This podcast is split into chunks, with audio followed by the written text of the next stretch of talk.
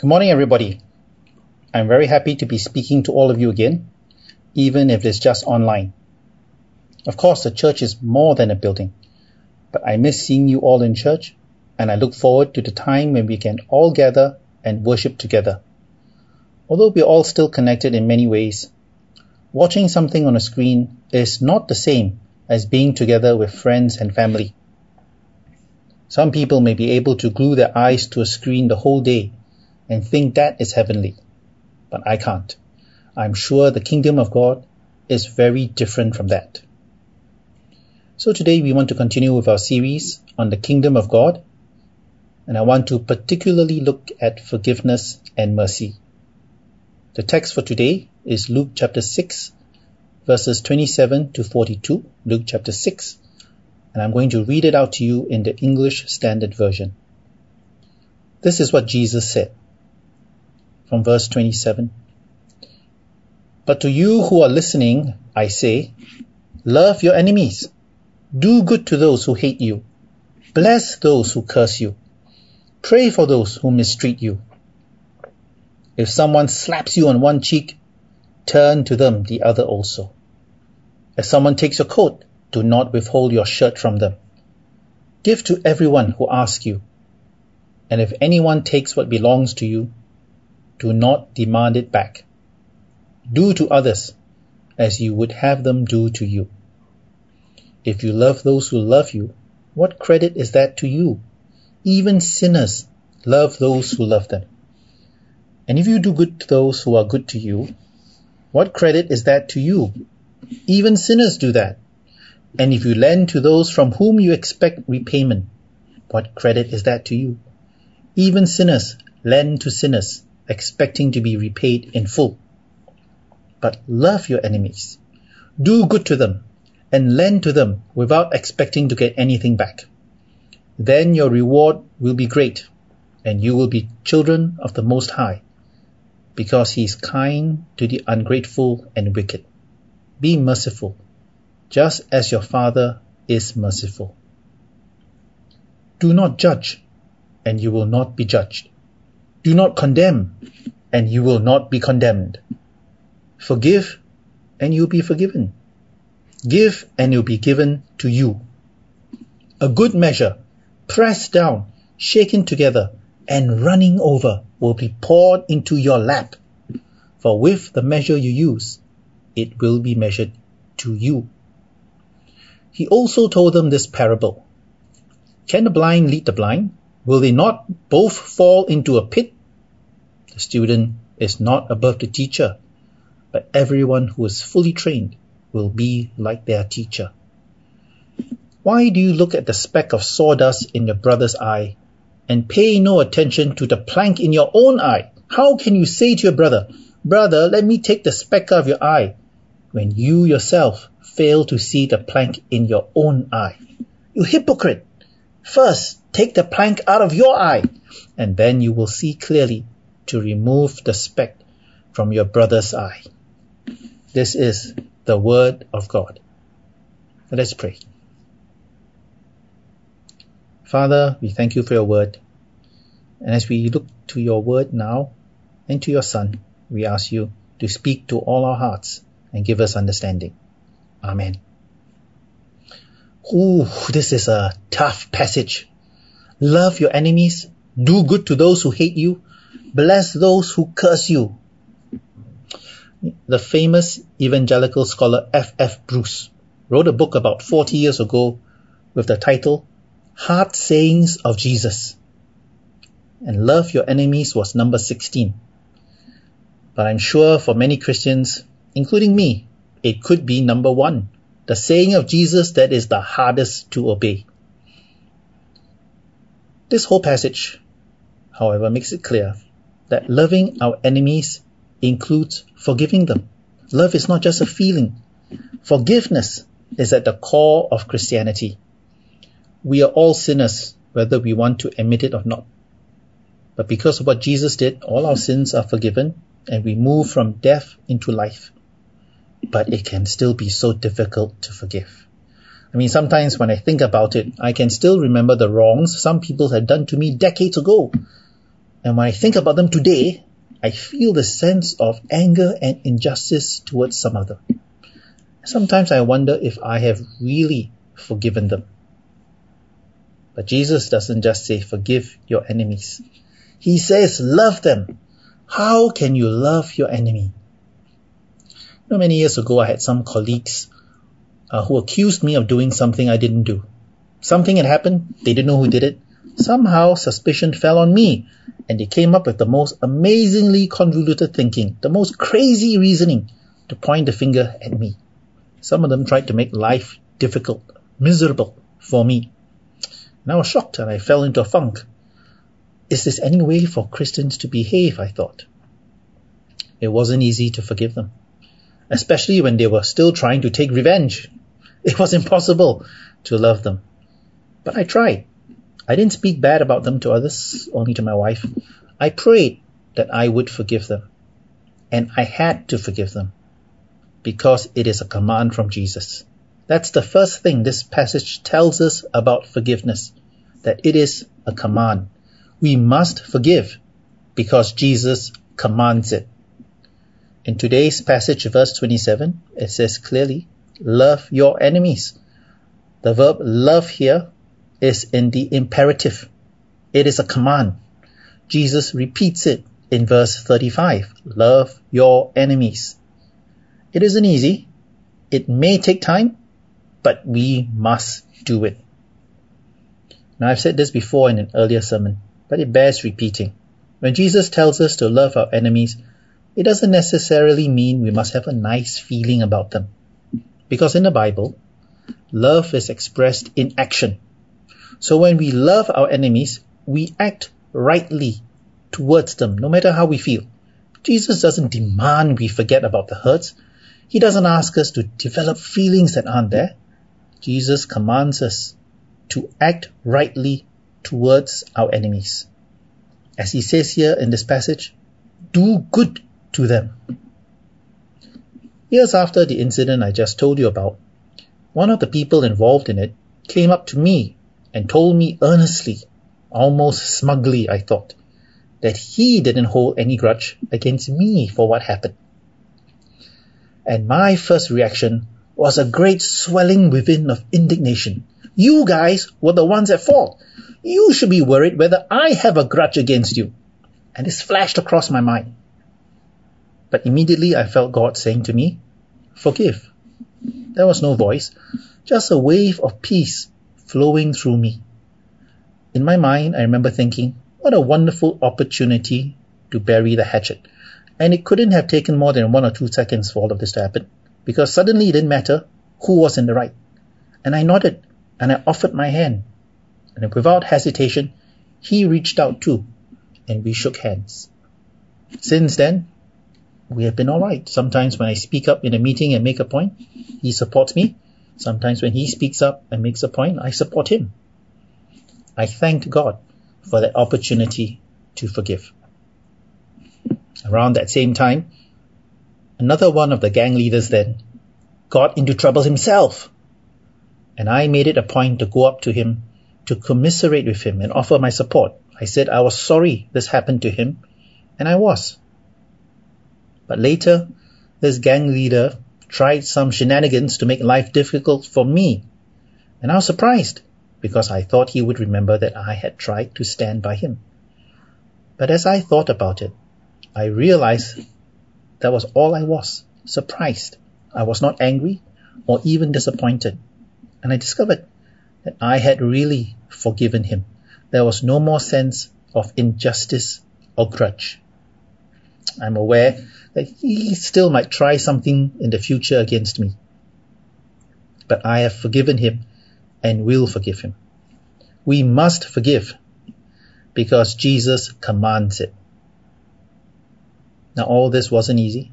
It took some time, but it wasn't, as it turned out, impossible.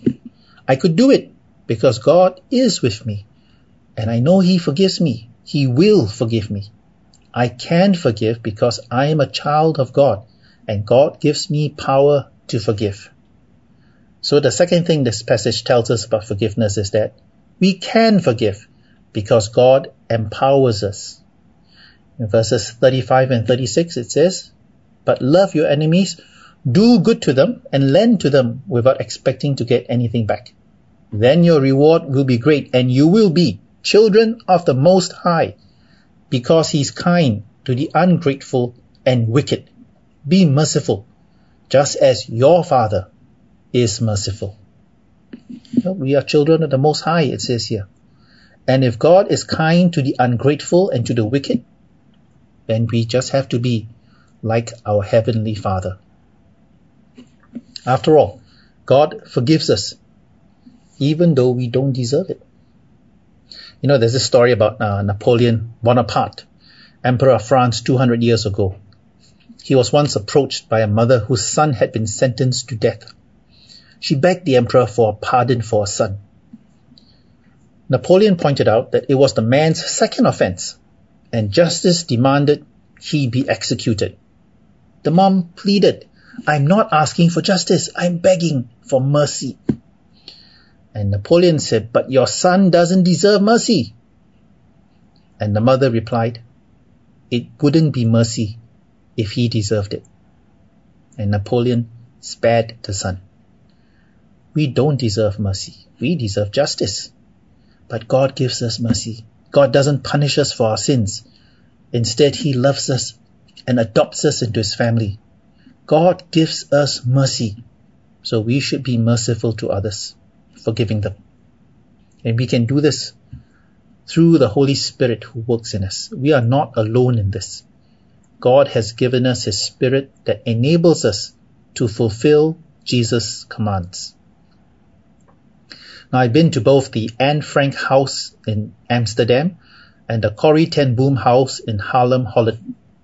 Anne Frank, you may know, was a young Jewish girl who hid from the Nazis for two years during World War II until her family was betrayed and arrested and sent to die in the concentration camps.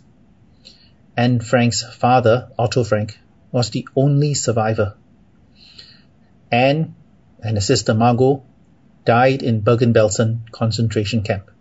And we know of Anne Frank because after the war, her father Otto published uh, his daughter's diary. The thing that struck me when I visited the museum was that after the war, the father tried very hard to find out who had betrayed the family. It had to be someone they knew. And Otto spent years trying to identify the traitor. There was a display detailing his efforts and I could sense and share his anger and need for justice or vengeance. But Otto never found out who betrayed them, and he died of cancer in 1980. Not far from Amsterdam, Corrie ten Boom lived in the town of Haarlem. She was a Christian watchmaker, not a young girl, but a woman in her 40s when the Germans invaded. Corrie ten Boom and her family hid Jews from the Nazis in a secret room in their home. They called it the hiding place. And for two years, the ten Booms hid Jews until a Dutch informant betrayed them. The family was arrested, but the Jews were not found and they escaped. But Corrie and her sister Betsie were sent to Ravensbrück concentration camp, where Betsie died.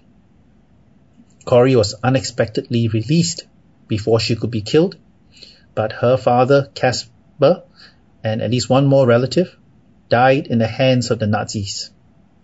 Corrie wrote a book after the war. The title of the book was The Hiding Place.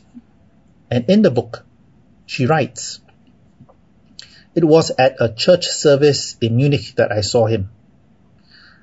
The former SS man who had stood guard at the shower room door in the processing center at her concentration camp.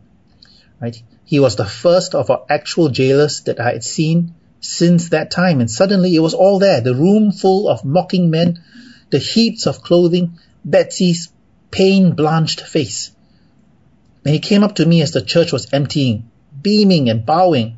How grateful I am for your message, Fraulein, he said. To think that, as you say, Jesus has washed my sins away. And Corrie writes, his hand was thrust out to shake mine.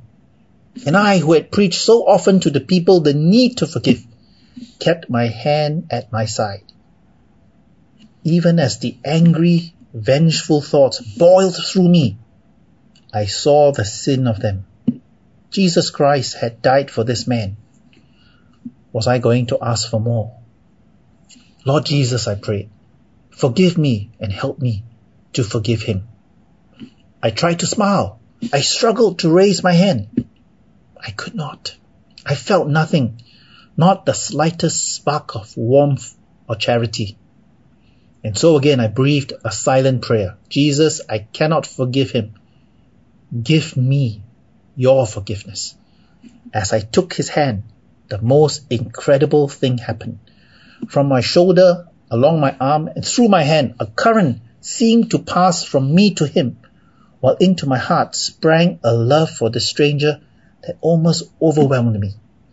And so I discovered, writes Corrie, that it is not our forgiveness any more than our goodness that the world's healing hinges, but on Christ.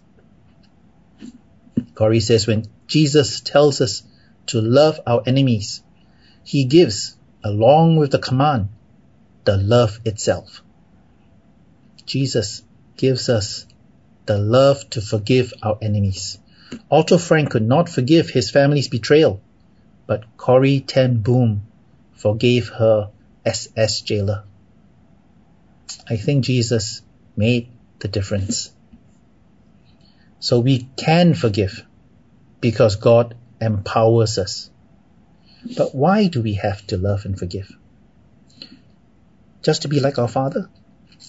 I think we have to forgive because this is God's new kingdom.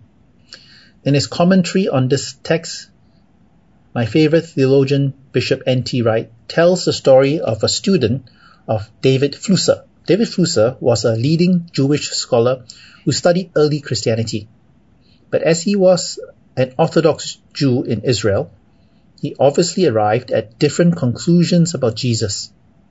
And as Bishop Wright says, not everybody approved of his scholarship.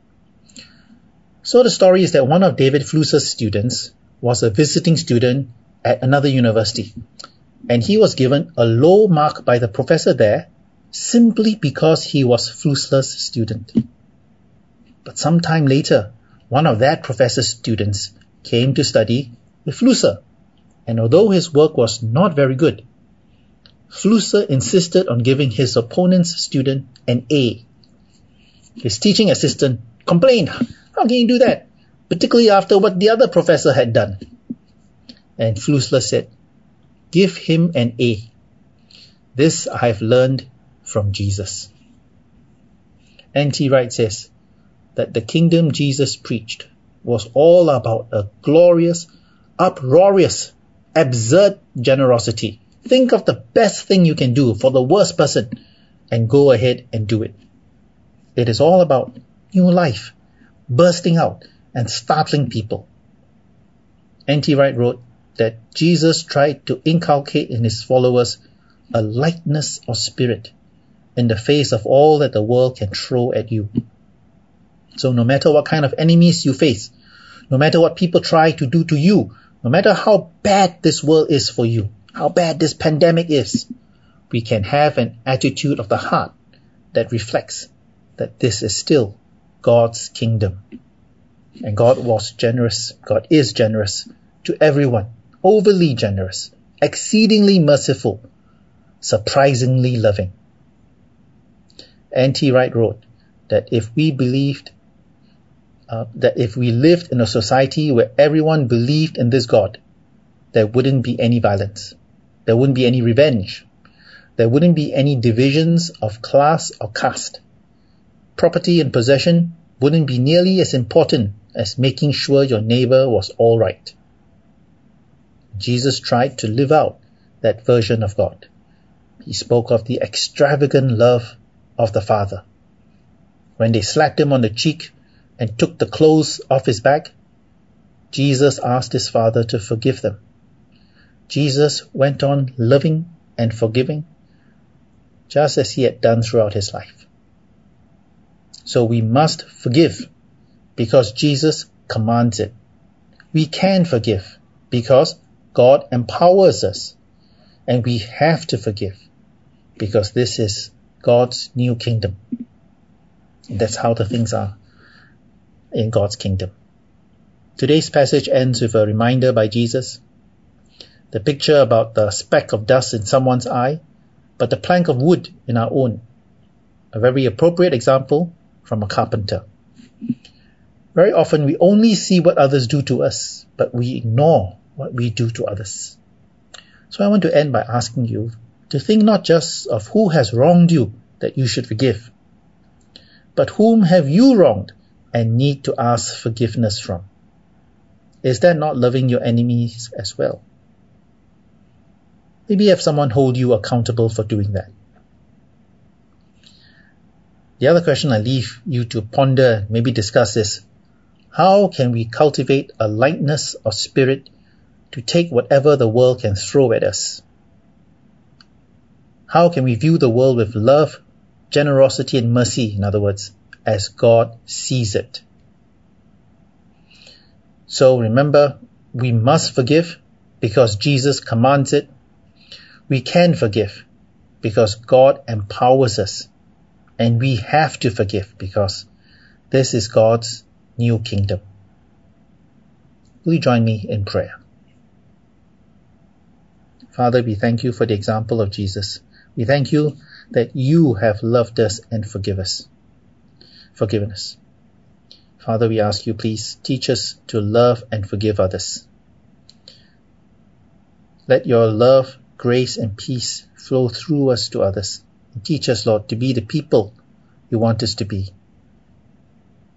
Help us to be so loving and forgiving that all who see us may know that we are your children. We pray this in Jesus' name. Amen.